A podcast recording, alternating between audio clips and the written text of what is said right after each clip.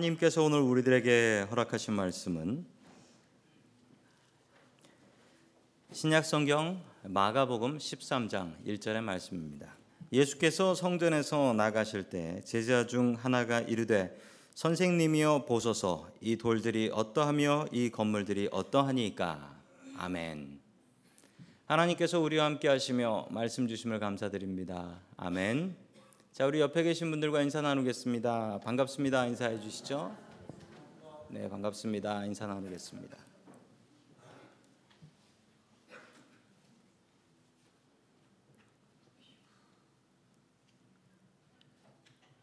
여자분들이 싫어하는 게 있다고 하는데 그 여자분들이 싫어하는 것 중에 하나가 그 축구 얘기 싫어하고 군대 얘기 싫어하고 제일 싫어하는 게 군대 가서 축구한 얘기를 제일 싫어한다고 들었습니다. 혹시 여기 앉아 계신 여자분들 중에 축구 좋아하시는 분 계신가요? 아, 예, 계시는군요. 대단하십니다. 저도 좋아합니다. 지난 10월 10월 10일에 그 사우디아라비아에서 있었던 일입니다. 사우디아라비아에서는 여자는 축구장에 갈 수가 없답니다. 이런 법이 있어요. 여자는 그 전통입니다. 그런데 역사적인 순간이 있었는데 그 한국의 방탄소년단이라는 BTS라는 그룹이 사우디아라비아 공연을 하면서 그 축구장에서 했어요. 그래서 그 사우디아라비아 여자분들이 그 방탄소년단 덕분에 축구장에 들어갔다고 이 감격스러워 하고 있습니다. 축구장이 뭐라고? 이 축구장 간 걸 너무 기뻐해 가지고 저 앞에서 이렇게 사진들을 찍고 있습니다. 저 나라는 무척 더운 나라인데 저렇게 까만 옷으로 온몸을 뒤집어 싸고 있으면 얼마나 더울까? 참 아, 힘들어 보입니다. 아직도 일하는 여자들이 축구장에 갈 수가 없다고 합니다. 이걸 전통이라고 만들어서 지키는 이유는 도대체 무엇일까요?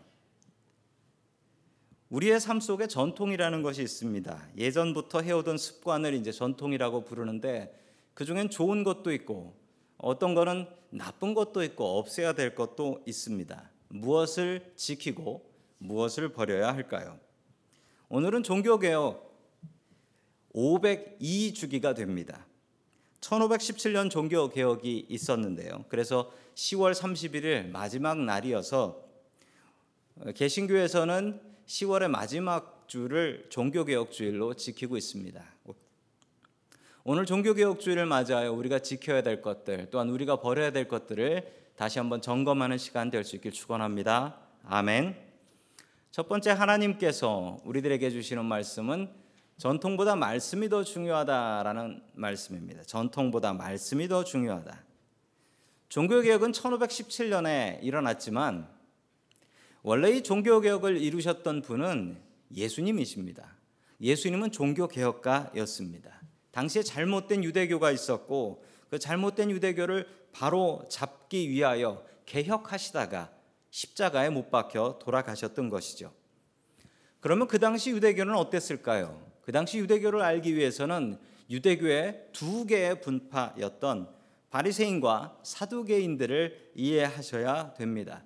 먼저 바리새인들이 어떤 사람들인가 한번 살펴보도록 하겠습니다. 우리 마태복음 15장 3절 말씀 같이 봅니다. 시작. 예수께서 그들에게 말씀하셨다. 그러면 너희는 어찌하여 너희의 전통 때문에 하나님의 계명을 어기느냐? 아멘. 바리새파 사람들의 특징이었습니다. 이 사람들은 하나님의 말씀보다 자기들의 전통을 더욱더 귀하게 여겼던 사람들입니다. 바리새인들은 스스로를 거룩한 사람이라고 불렀습니다. 저 바리새라는 말 자체가 구별돼 있다, 거룩한 사람이다라는 뜻이죠. 이 사람들이 언제 생겨났냐면 유대그 마카비 혁명이라는 혁명이 있었습니다. 이 혁명은 성경에 기록되어 있지 않습니다. 왜냐하면 구약 성경 마지막 기록한 것과 신약 성경 기록하는 사이 이것을 신구약 중간기라고 하는데요. 이 시절의 기록은 성경에 나와 있지 않습니다. 마카비 혁명이 무엇이냐면 이 마카비라는 형제가 있었는데 이게 BC 166년에서 143년 사이에서 일어난 일입니다. 기원전. 그 당시에 그리스라는 나라가 힘이 세서 이 그리스라는 나라가 이스라엘을 식민 지배했습니다. 이것을 불만을 여겼던 마캅이라는 형제들이 있었는데 이 형제들이 독립운동을 해서 그리스 사람들을 다 몰아내고 이스라엘을 다시 세웠던 그 사건을 마카비 혁명이라고 합니다. 그 혁명이 있고 나서 우리가 똑바로 하나님을 믿어야 되겠다라고 각성하는 사람들이 생겨났는데 그 사람들이 바로 바리세파라는 사람들이었습니다. 이 사람들은 개혁가들이었습니다. 하나님의 말씀대로 살아야 된다. 그건 참 좋았는데 이 사람들은 자기의 전통을 만들었어요. 그리고 그 전통을 지키며 살았는데 하나님 말씀보다 심지어 전통을 중요하게 생각했습니다. 그래서 우리 복음서에 나오는 장로들의 유전 혹은 장로들의 전통이라고 하는 것은 이 바리새인들이 만든 자기네들 법이었던 것이죠. 성경보다도 전통을 중요하게 생각했던 이 바리새인들은 한때 이들도 개혁자였지만 예수님 눈에는 개혁되어야 될 사람들로만 보였던 것이지요. 사두개인이란 사람들은 어떤 사람들이었냐면 바리새파와 비슷한 때에 생겨난 사람들이었습니다. 이 사람들은 철저하게 현실 중심적이고 지금 중심이었습니다. 그래서 천국도 관심 없고 부활도 관심 없고 그리고 이 사람들은 과학적인 사람들이어서 자신들이 경험해 본 것, 그리고 과학으로 설명할 수 있는 것들만 믿었습니다. 그러다 보니까 성경에도 못 믿을 게 너무나 많더라고요. 성경에 나온 기적들을 믿을 수가 없었고. 그래서 이 사람들은 성경을 줄여버렸습니다. 모세오경이라고 하는 창세기, 출애굽기, 레위기, 민수기, 신명기 이것만 성경이고 나머진 성경 아니다라고 생각했던 사람들이었습니다. 이 사람들도 한때는 개혁자들이었지만 예수님 눈에는 이 사람들이 개혁되어야 될 사람으로 보였던 것입니다. 역사는 늘 이렇게 반복이 됩니다. 예수님의 개혁은 말씀대로 사는 개혁이었습니다. 바리새인은 하나님의 말씀에 자신의 전통을 추가하고 그 전통이 더 중요하다고 생각했었던 사람들이었죠. 참 안타까운 모습입니다. 예수님께서 우리들에게 주시는 말씀이 여기 있습니다. 우리 마태복음 7장 24절 같이 봅니다. 시작. 그러므로 내 말을 듣고 그대로 행하는 사람은 반석 위에다가 자기 집을 지은 슬기로운 사람과 같다고 할 것이다. 아멘. 정말 슬기롭고 지혜로운 사람은 자신의 인생의 기초를 말씀에다 두고 살아가는 사람이라는 것입니다. 우리는 크리스찬이어서 이런 이야기를 수도 없이 들었습니다. 그러나 우리가 정말 다시 한번 우리의 삶을 생각해 본다면 사람마다 자신의 인생의 기초는 다릅니다. 대부분의 사람들이 갖는 자신의 인생의 기초는 자신의 경험입니다. 경험. 내가 살아온 대로, 내가 살아보니까, 내가 경험해 보니까 세상은 이렇더라라는 자신의 경험 위에서 삽니다. 그러나 분명한 것은 인간의 경험은 너무나 한정적이어서 혹시 여기에 죽어보신 분 계십니까? 안 계시지요? 우리는 죽음을 경험해 보지 못했고 천국을 경험해 보지 못했습니다. 어찌 우리가 이렇게 한정된 경험을 기초하며 살 수 있겠습니까? 하나님의 말씀을 기초하며 사십시오. 그 말씀 위에다가 집 짓고 살아가는 저와 성도 여러분들 될 수 있기를 주님의 이름으로 축원합니다. 아멘. 두 번째 하나님께서 우리들에게 주시는 말씀은 말씀 위에 굳게 서라라는 말씀입니다. 오늘 불렀던 찬양의 제목이기도 합니다. 말씀 위에 굳게 서리라. 로마에 있는 바티칸에 가면 이 바티칸에 엄청난 성당 하나가 있습니다. 그 성당이 화면에 보시는 성 베드로라는 성당입니다. 이 카톨릭에서는 가장 중요한 건물입니다. 왜냐하면 저곳이 그 베드로가 묻힌 무덤 위에다가 세워진 교회이기 때문에 그렇습니다. 그런데 원래 이 교회는 콘스탄티노플 대성당이었는데 이 성당이 너무 오래돼 가지고 낡았습니다. 너무 천년이 넘으니까 너무 낡아서 이걸 새로 지어야 되는데 그래서 다시 새로 짓기로 결정을 한 게 1506년이었어요. 1506년. 이 종교개혁은 1517년에 일어났으니 이 두 사건이 서로 연결되어 있는 것입니다. 11년 뒤에 종교개혁이 일어났거든요. 방문해 보신 분들은 이야기하시는데 저 안에 들어가 보면 이미 떡 벌어지고 저 안에 엄청난 예술 작품들이 사방에 걸려 있다라고 합니다. 엄청난 규모였고 또 그래서 엄청난 돈이 들어가는 것이었기 때문에 건축 헌금을 내야 됩니다. 교인들이 건축 헌금을 많이 했지만 그것도 부족했습니다. 너무 큰 규모였거든요. 부족하면 적게 지으면 되고 싸게 지으면 되는데 교황청에서는 규모를 그대로 유지하기로 작정을 하고 헌금을 더 많이 걷기로 결정을 합니다. 그 당시에 참 나쁜 나쁜 제도들이 있었는데 그 제도들 중에 두 가지가 있습니다. 초입세라는 세금인데 이 신부님이 새로 부임을 하게 되면 그 신부님이 거기서 나온 첫 번째 헌금을 모두 다 교황청에 드리는 것이었습니다. 첫째물이라고 하는데 이것은 하나님께 드리는 것이 맞는데 이 초입세를 많이 걷어 바치면은 교황청에서 더 많은 인정을 받을 수 있었기 때문에 경쟁적으로 초입세를 갖다 바쳤다라고 합니다. 더 당황스러운 것은 면죄부라는 것입니다.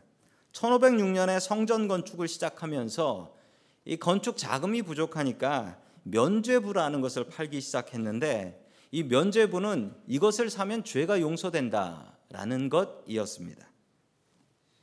죄 지은 사람은 신부님에게 가서 고해성사라는 것을 해야 되는데 그러면은 이런저런 일을 하라라고 벌을 줍니다. 뭐 고아원에 가서 일을 하라, 봉사를 하라, 성경을 읽으라. 어떤 분은 성지 수레를 다녀와라. 뭐 이런 식으로 벌을 줍니다. 그런데 사람들이 자기 지은 죄를 모두 다 가서 고백하는 게 아니거든요. 그러면 그 사람들의 죄는 어떻게 되느냐? 그 사람들이 죄 고백을 안 했으니까 지옥 가게 된다. 그러면 어떻게 하면 용서받을 수 있나? 면죄부를 사면 용서받을 수 있다라고 그 당시에는 가르쳤습니다. 말도 안 되는 것이었는데 그 당시에는 이렇게 해서 헌금을 더 많이 걷었던 것이죠. 죄 용서함을 돈으로 받는다라는 것은 말도 안 되는 일이었습니다. 심지어 이 면죄부는 엄청난 능력이 있어서 죽은 사람의 죄도 용서할 수 있다라고 가르쳤습니다. 부모와 친척을 위해서 면죄부를 사면 이 면죄부를 사는 동전이 헌금통에 떨어져서 바닥을 울리는 소리가 쨍그랑 날 때 연옥에 계신 부모님이 천국으로 올라간다라고 가르쳤습니다. 독일의 상황이 가장 심각했는데요. 왜 독일의 상황이 가장 심각했냐면 독일 사람들이 아주 보수적이어서 이 사람들은 그냥 시키는 대로 고지고대로 믿고 순종했기 때문에 이 면죄부 때문에 순종하는 사람이 있었고 또 그것 때문에 괴로워하는 사람들도 참 많았다라는 것입니다. 지금 생각해보면 말도 안 되는 교리인데 왜 그 당시엔 이런 교리를 사람들이 믿고 따랐을까요? 지금 이야기를 들으면 야 정신이 나갔나 어떻게 그렇게 하나 그거 헌금 걷자고 하는 거지 그게 어떻게 죄 용서가 되나 생각하시겠지만 그 당시 사람들은 그대로 믿을 수밖에 없었습니다. 왜냐하면 성경이 모두 라틴어로만 기록돼 있었기 때문이지요. 라틴어는 고대 로마에서 사용했던 언어입니다. 지구상에 단 한 개의 나라도 라틴어를 사용하는 나라는 없었습니다. 그런데 일부러 이 라틴어로 된 성경을 번역하지 않았어요. 왜냐하면 성경을 보려면 라틴어를 그냥 배우면 되는 거니까요. 성경을 보통 사람들이 쓰는 말로 하면 그것은 거룩하지 않다라고 생각했습니다. 아니, 라틴어가 그렇게 거룩한 말인가요? 그럼 로마는 거룩한 나라네요. 일부러 성경을 번역하지 않은 것은 평신도들이 보지 못하게 하기 위한 목적이 있었습니다. 여기서 마틴 루터라는 분이 나, 나옴십니다. 이분이 34살 때 신부님이셨고 신학교의 교수님이셨는데 아무리 성경을 찾아봐도 돈으로 구원받는다라는 이야기는 없었습니다. 구원을 돈으로 받을 수 없다라는 것을 알고 이것을 자기 신학생들에게 가르칠 수도 없었습니다. 이분은 잘못된 것을 논쟁하기 위하여 교회를 바로 살리기 위하여 교회를 너무도 사랑했기 때문에 95개조의 반박문을 비텐베르그 대학교회 문 앞에다가 붙여 놓습니다. 이날이 1517년 10월 31일이었습니다. 잘못된 교회를 너무나 사랑하여 바꾸고 싶었던 마음 때문에 붙여 놓았던 것이죠. 사람들은 저 반박문을 보고 열렬히 지지했습니다. 구구절절이 옳은 말들이었기 때문이었습니다. 당시 교회는 말씀 위에 서 있지 않았습니다. 당시 교회는 전통 위에 서 있었습니다. 당시 교회의 주인은 교회의 머리는 예수님이 아니었습니다. 마틴 루터가 은혜 받았던 말씀 에베소서 1장 22절의 말씀인데 우리 이 말씀을 같이 읽습니다. 시작 하나님께서는 만물을 그리스도의 발 아래 굴복시키시고 그분을 만물 위에 교회의 머리로 삼으셨습니다. 아멘. 루터는 이 말씀을 읽고 이 말씀에 무릎을 꿇습니다. 내가 사람을 섬기고 살았구나. 내가 진짜 섬겨야 될 나의 왕과 나의 임금 교회의 머리는 예수님이시구나. 이것을 깨달아 알고 자신의 목숨을 내놓고 종교 개혁하기로 다짐합니다. 사람들은 루터를 따르기 시작했습니다. 루터 신부의 말이 옳다라고 따르기 시작했던 것이죠. 사람들이 많이 따르기 시작하자 이 소식은 로마 교황청으로 들어갔고 로마 교황청은 루터를 이단으로 정죄하고 루터를 잡아서 산채로 화형시켜 죽이라라는 명령을 내립니다. 누구나 루터를 보는 사람은 죽여버릴 수가 있었던 것이죠. 루터는 살기 위해서 바르트부르크라는 성으로 도망가게 됩니다. 이 성 밖으로 나가면 죽습니다. 이 성의 성주만이 나를 보호해 줄 수 있기 때문이었습니다. 두려움에 떨고 있었던 루터가 했던 일은 내가 죽기 전에 딱 한 가지 일을 해야겠는데 그것은 바로 라틴어로 된 성경을 독일어로 번역하고 죽는 것이다. 그는 자신의 목숨을 내어놓고 성경 번역 작업에 들어가게 됩니다. 성경을 번역했던 것은 루터보다도 100년 전에 존 위클리프라는 영국 분이 있으셨어요. 자, 이분은 신학자였는데 이분이 1382년에 라틴어 성경을 영어 성경으로 최초로 번역한 분이십니다. 하나님의 말씀을 바르게 알아야 되는데 영국 사람들이 라틴어를 몰라서 성경을 읽을 수 없는 게 너무나 마음이 아파서 교황청의 반대에도 불구하고 위클리프는 자신 스스로 성경을 번역을 합니다. 위클리프가 죽은 뒤 31년 뒤에 교황청은 위클리프를 성경을 번역했다는 이유로 이단으로 정죄해 버립니다. 그리고 죽은 존 위클리프의 시신을 꺼내서 목을 자르고 태워서 강물에 뿌려버리죠. 지금도 국제 위클리프라는 단체가 있습니다. 이 단체는 성경 번역 단체입니다. 이 단체의 특징은 성경을 번역하는데 미국에 있는 본부에서 번역하지 않고 성경은 무조건 그 선교지에 가서 선교지의 말과 문화를 배워서 그곳에서 번역하는 것이 원칙인 단체입니다. 2016년에 참 안타까운 사건이 있었습니다. 중동의 어느 나라에 있는 중동 성경 번역 본부가 있는데 그게 어디에 있는지는 아무도 모릅니다. 이건 극비 상황이기 때문에 저도 알 수가 없더라고요. 이슬람 극단주의자들이 총을 들고 들어와서 거기에서 일하고 있는 선교사님을 모두 다 총으로 사살하고 그리고 그곳에서 번역하던 번역 자료를 모두 다 불태웠습니다. 네 명의 번역 선교사님들이 순교를 하셨는데 정말 안타까운 사건이지만 그 중에서도 그나마 기뻤던 것은 그들이 자신의 몸을 바쳐서 번역했던 아랍어 8개국어로 번역하던 성경을 그 자료가 있었던 외장 하드디스크는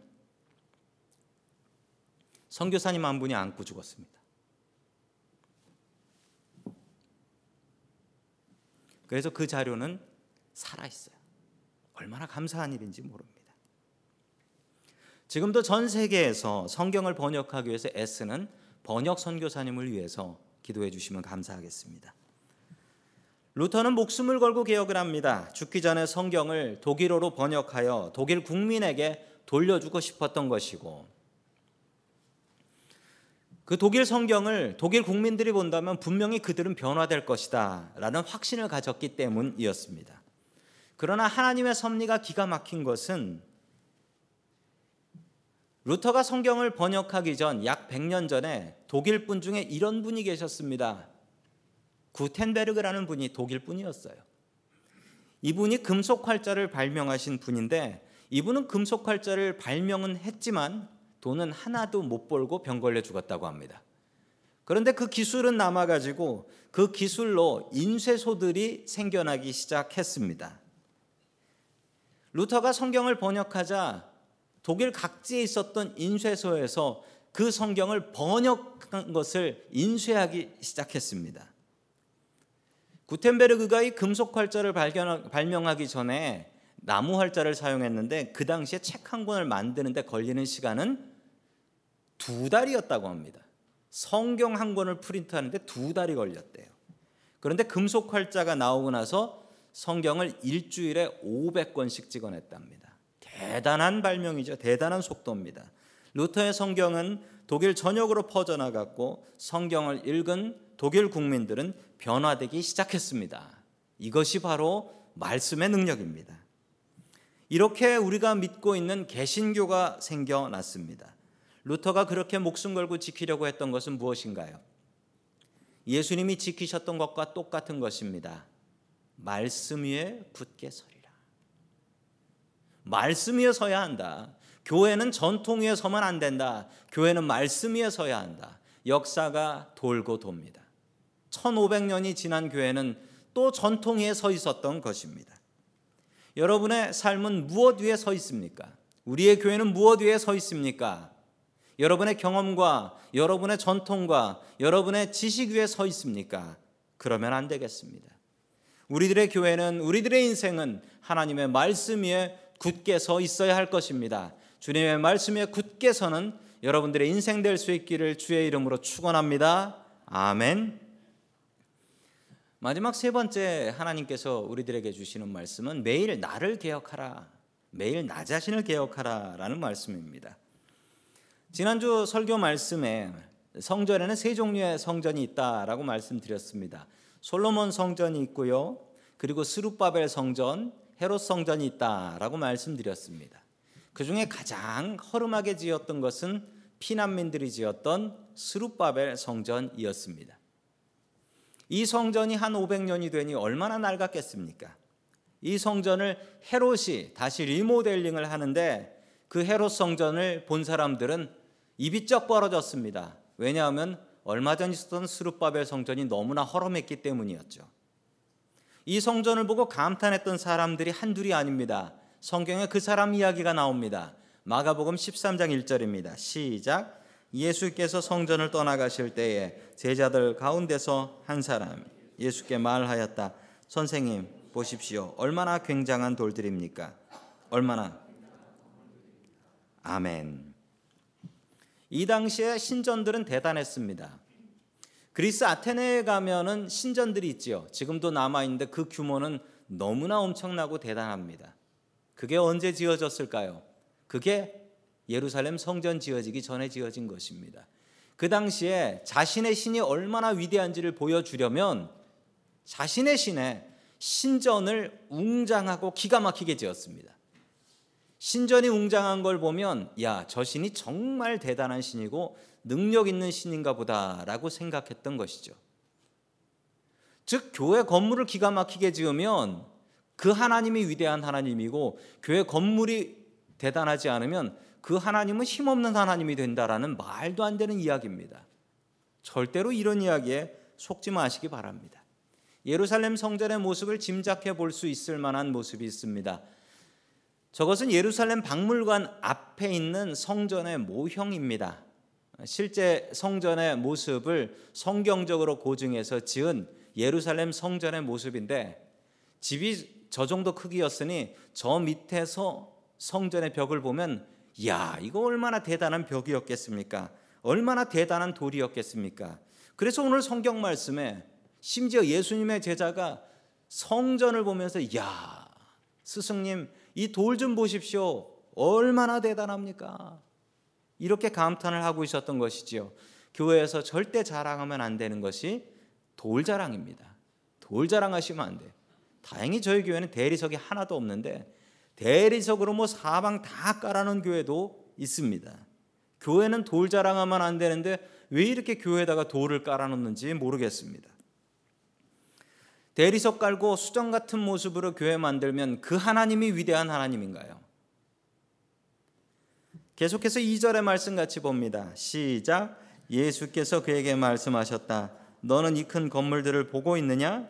여기에 돌 하나도 돌 위에 남지 않고 다 무너질 것이다. 아멘. 주님께서는 성전을 향해 이렇게 말씀하셨습니다. 이게 예수님의 집입니다. 하나님의 집인데 그 집을 보면서 기뻐하지 않고 나는 이 집이 싫다. 돌 하나도 돌 위에 남기지 않고 다 무너질 것이다. 이 돌 보면서 부러워하지 마라. 성전이 크면 하나님의 능력이 크냐? 하나님의 능력은 원래 크다. 성전의 능력과 상관없다. 지금 예루살렘 성전 무너져 있습니다. 그러면 하나님 무너지셨을까요? 절대로 그렇지 않습니다. 주님께서 예언하신 대로 AD 70년에 성전은 로마에 의해서 완전하게 파괴가 되어 버립니다. 주님께서 하신 일입니다. LA에 내려가면 가든글로브에 수정교회 크리스탈 철치라는 교회가 있었습니다. 로버트 슐러라는 목사님께서 세우신 교회인데 그 교회가 얼마나 아름답게 생겼냐면 저렇게 아름답게 생겼습니다. 저 건물은 바깥을 완전히 유리로 만들어서 대형 유리 만 장으로 밖을 가득 채웠어요. 유리 만장으로 채운 거예요. 그 이름도 수정처럼 빛난다 하여 수정교회입니다. 교회를 세울 때 교인들이 헌금을 많이 하셨는데 헌금을 한 액수에 따라서 명패를 만들어 주었습니다. 액수에 따라서 크기가 다른 명패를 만들어서 그 헌금으로 지었는데 저 교회를 본받으려고 한국에서 참 많은 목사님들이 저 교회 탐방을 오셨고 정말 그대로 이 모습 그대로 만든 교회도 있습니다. 몇 교회가 한국에 있어요. 이 교회는 안타깝게 2010년에 저 엄청난 건물을 유지하지 못하고 파산했습니다. 그리고 지금 이 건물은 카톨릭 성당으로 사용되고 있습니다. 그나마 참 다행입니다. 한국의 가장 큰 두 교회의 이야기입니다. 어떤 교회는 저 교회를 본받아서 유리로 만든 아름다운 건물을 빚을 내서 지었고 교인들이 상처 입고 많이 떠났다라는 이야기를 들었습니다. 또 어떤 교회는 아주 큰 교회인데 그 교회는 교단 법을 무시하고 자기 아들에게 교회를 물려준 그런 교회도 있습니다. 교인들이 상처 입고 교회 많이 떠났다고 합니다. 예수님께서는 교회를 사랑하시어 자신의 목숨을 내놓고 교회를 개혁하셨습니다. 루터는 교회를 사랑했기 때문에 자신의 목 내놓고 하나님의 교회를 개혁했습니다. 여러분들은 우리의 교회를 이만큼 사랑하고 계십니까? 주님의 마음이 있는 우리의 교회를 이만큼 사랑하고 계신가요? 남을 개혁하려고 애쓰지 마십시오. 공산당과 교회의 공통점이 있답니다. 공산당과 교회는 무언가를 자꾸 바꾸려고 한다라는 것입니다.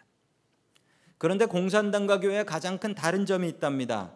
공산당은 남을 바꿔서 자기가 혜택을 보려고 하고 교회는 나를 바꿔서 세상을 바꾸려고 합니다. 공산당 같이 믿지 마십시오. 다른 사람 바꿔놓을 생각하지 마십시오. 예수님께서 다른 사람을 변화시키기 위해 어떻게 하셨나요? 스스로가 기도하시고 스스로 변화되시지 않으셨습니까? 우리는 나 자신을 개혁하는 사람들이 되어야 합니다. 제가 미국 처음 와서 세탁소에서 일할 때 일입니다. 어느 노인 한 분이 낡은 셔츠 한 벌과 새 셔츠 한 벌을 가지고 오셨습니다. 그리고 저에게 이런 주문을 하셨어요. 새 셔츠에서 카라하고 소매를 떼 가지고 헌 셔츠에다가 옮겨 달아 주십시오. 라는 부탁이었습니다. 그래서 제가 그분에게 이렇게 얘기했습니다. 그냥 새 셔츠를 입으시지요. 이새 셔츠 사는 값보다 이렇게 고치는 값이 더 비쌉니다. 그랬더니 이 노인분은 값은 신경 쓰지 않으니 이 셔츠에서 카라하고 소매를 떼서 붙여 주십시오라고 했습니다.